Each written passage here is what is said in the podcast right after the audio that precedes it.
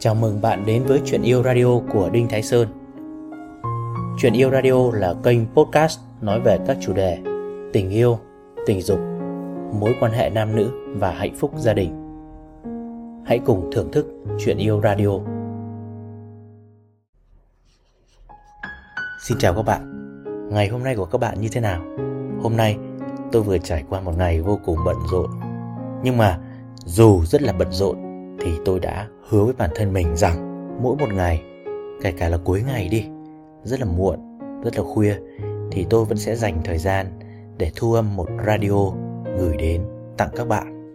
Thưa các bạn, đến năm nay, tính ra là đã 21 năm, tôi làm trong lĩnh vực nghiên cứu và giảng dạy về tâm lý tình dục học tại Việt Nam.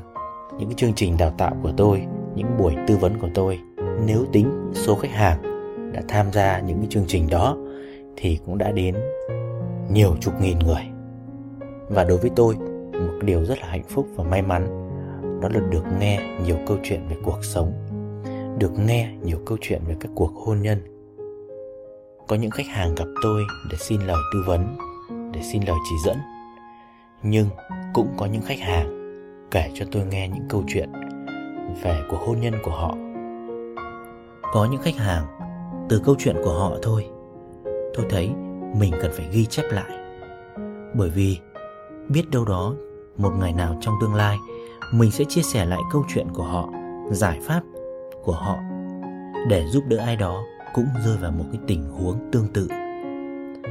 Hôm nay, tôi xin kể về một câu chuyện của một khách hàng nam của tôi.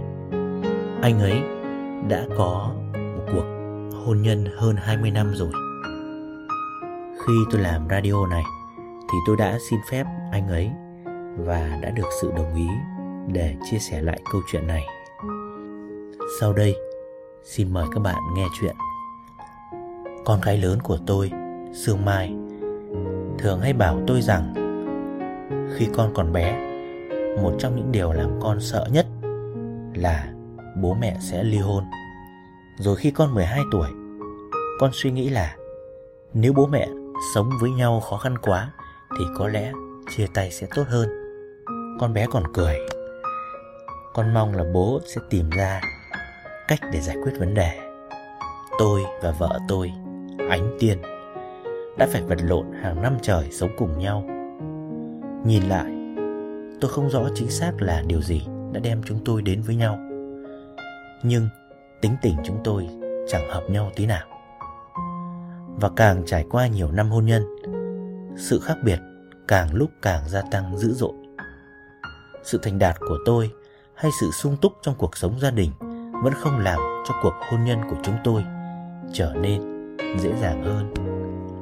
Căng thẳng giữa tôi và vợ tệ đến mức chúng tôi thường xuyên vắng nhà để tham gia vào các, các cuộc công tác dài ngày xem như là một sự giải thoát trong cuộc sống hôn nhân của chúng tôi không có một tí bình yên nào.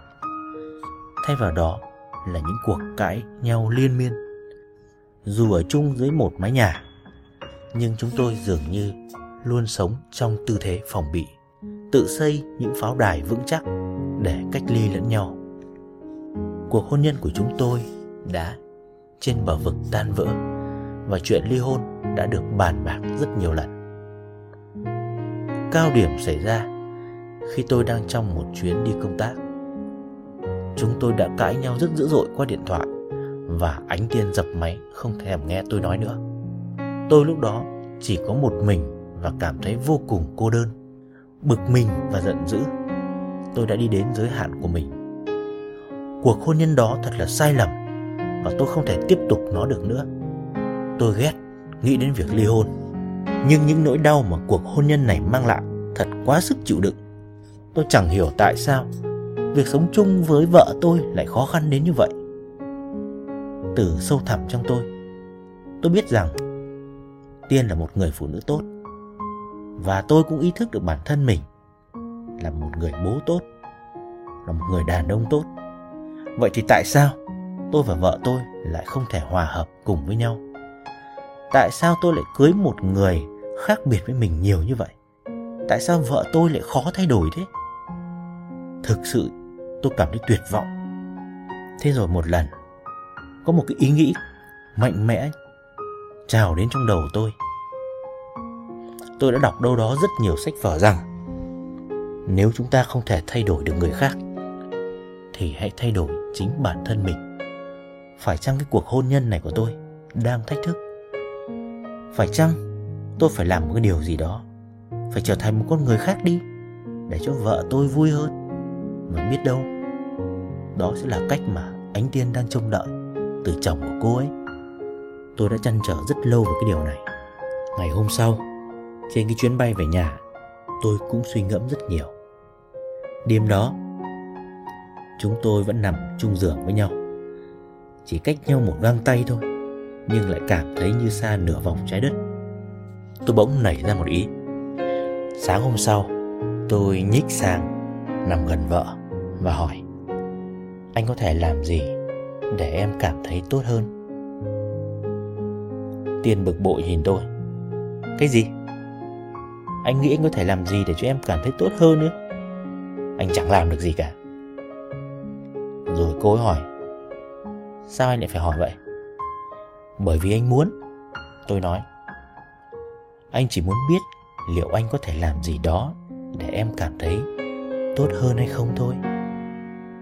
Cô nhìn tôi đầy hoài nghi. Anh muốn làm gì đó à? Vậy thì anh xuống bếp dọn đi. Bát đĩa tôi qua vẫn chưa rửa đấy. Cô ấy hẳn mong rằng tôi sẽ phát điên lên. Nhưng thay vào đó, tôi chỉ gật đầu. Được thôi. Tôi đi vào phòng vệ sinh cá nhân. Sau đó, xuống bếp dọn sạch nhà bếp. Một đống bát đĩa từ tối qua vẫn để đó tôi rửa sạch, lau chùi mọi thứ. Trơn tru. Tôi nhận ra rằng, đã rất lâu mình chưa hề lau chùi nhà bếp. Ngày tiếp theo, tôi lại hỏi như cũ. Anh có thể làm gì để em cảm thấy tốt hơn không? Lần này thì cô ấy nhìn tôi. Anh đi dọn cái kho đi. Cả mớ bụi bặm mấy năm nay rồi đấy. Tôi hít một hơi dài. Ừ thì dọn kho. Tôi đã có một lịch làm việc khá bận rộn và dường như vợ tôi cũng chẳng cần quan tâm. Cô ấy vứt cho tôi tất cả những thứ gì đó bực bội, như chiếc kho đầy bụi bặm kia. Thú thực rằng, tôi suýt chút nữa đã bùng nổ với cô ấy. Tôi lặng lặng đi làm và chỉ nói, được thôi. Tôi dành ra hai tiếng đồng hồ để dọn dẹp nhà kho. Anh tiên chẳng biết nên phản ứng thế nào nữa. Một buổi sáng nữa lại đến, tôi lại tiếp tục hỏi, anh có thể làm gì? Để em cảm thấy tốt hơn. Anh đừng hỏi nữa. Anh chẳng cần làm gì cả. Cô trả lời cộc lốc anh có làm gì thì em chẳng cảm thấy tốt hơn đâu. Anh xin lỗi, tôi nói. Nhưng anh không thể. Anh muốn thay đổi bản thân mình. Thực sự, anh muốn làm một điều gì đó để em cảm thấy tốt hơn. Vợ tôi hỏi lại. Tại sao anh phải như vậy? Bởi vì anh quan tâm đến em và mối quan hệ của chúng ta tôi trả lời. Sáng hôm sau, tôi lại tiếp tục hỏi. Và cứ thế cứ thế, rồi cho đến tuần thứ hai, phép màu đã xuất hiện. Khi tôi đưa ra câu hỏi tương tự, hôm đó, mắt vợ tôi bắt đầu ẩn ngậm nước. Tôi cảm thấy điều đó, và tôi thấy cô ấy quay đi, dường như cô ấy không muốn cho tôi nhận ra điều này. Một lúc sau, cô ấy bật khóc nghẹn ngào. Ánh Tiên nói trong tiếng nấc. Xin đừng hỏi em như thế nữa. Anh không làm gì sai cả đâu. Chính là em đấy. Có đúng là thật khó để sống với một người như em không? Em không hiểu vì sao anh lại có thể sống cạnh em được. Tôi nhẹ nhàng nâng cầm cô ấy. Đến khi Ánh Tiên nhìn thẳng vào mắt tôi. Bởi vì anh yêu em, Tôi nói, Giờ thì anh có thể làm gì để em cảm thấy tốt hơn không? Em mới là người nên hỏi anh câu đó. Nhưng không phải là bây giờ đâu, Tôi nói. Ngay lúc này này, Anh cần là người thay đổi. Em cần phải hiểu được rằng, Em rất là quan trọng với anh. Đến lúc này, Vợ tôi đã tựa đầu vào ngực tôi Và khóc. Em xin lỗi, Em đã làm anh khó quá rồi. Anh yêu em mà. Em cũng yêu anh lắm. Cô ấy đáp lại. Anh có thể làm gì để em cảm thấy tốt hơn không? Tôi tiếp tục hỏi. Cô ấy nhìn tôi đầy ngọt ngào. Chúng ta có thể dành thời gian chỉ để cùng nhau thôi được không? Tôi mỉm cười. Anh thích như vậy. Tôi cứ tiếp tục hỏi như vậy trong hơn một tháng. Và mọi chuyện đã thay đổi. Những cuộc cãi vã đã biến mất. Rồi vợ tôi bắt đầu hỏi. Anh cần gì ở em? Em phải làm thế nào để trở thành một người vợ tốt hơn đây? Bức tường ngăn cách chúng tôi đã sụp đổ. Chúng tôi bắt đầu có những cuộc trao đổi ý nghĩa về việc Chúng tôi mong muốn gì trong cuộc sống Và có thể làm gì để người còn lại hạnh phúc hơn. Có lẽ chúng tôi không giải quyết triệt đề được tất cả mọi vấn đề.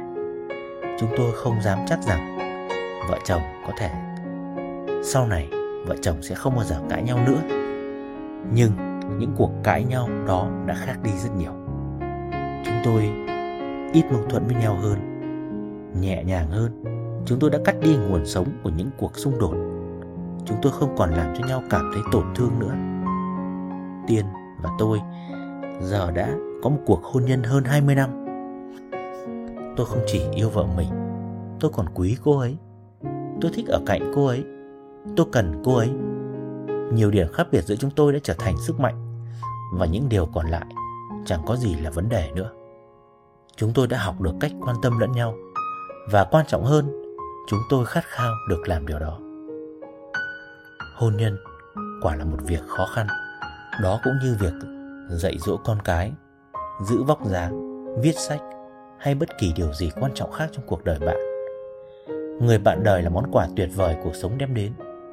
Tôi cũng học được một điều, đó là hôn nhân có thể giúp chúng ta chữa lành những điều đáng ghét nhất ở bản thân. Ai trong chúng ta cũng có những điều đó. Dần dà, tôi hiểu ra rằng những trải nghiệm của chúng ta giống như tiếp thu một bài học lớn về hôn nhân vậy. Câu hỏi mà ai đã kết hôn rồi cũng nên hỏi bạn đời của mình đó là anh có thể làm gì để cho em cảm thấy tốt hơn em có thể làm gì để cho anh cảm thấy tốt hơn đấy chính là tình yêu thưa các bạn những cuốn tiểu thuyết lãng mạn về tình yêu thường đề cập đến khát khao đam mê hạnh phúc mãi mãi nhưng thực tế cuộc sống hạnh phúc thật sự không phải là niềm khát khao đối với cá nhân bản thân ta mà là sự khát khao đối với hạnh phúc của đối phương tức là của vợ, của chồng mình. Tôi rất biết ơn gia đình tôi vẫn gắn kết và tôi vẫn chưa đánh mất vợ mình, người bạn thân, người bạn đời, người chung giường nằm cạnh mỗi buổi sáng tôi thức dậy. Và tôi cảm thấy biết ơn khi đến tận bây giờ, sau nhiều năm trôi qua, trước sau vẫn vậy, một trong hai chúng tôi vẫn còn lăn đến cạnh bên nhau và hỏi người còn lại anh có thể làm gì để em cảm thấy tốt hơn? Em có thể làm gì để anh cảm thấy tốt hơn? Và dù là người được hỏi hay được hỏi đó cũng là điều chúng tôi trông mong được nghe khi thức dậy vào mỗi buổi sáng.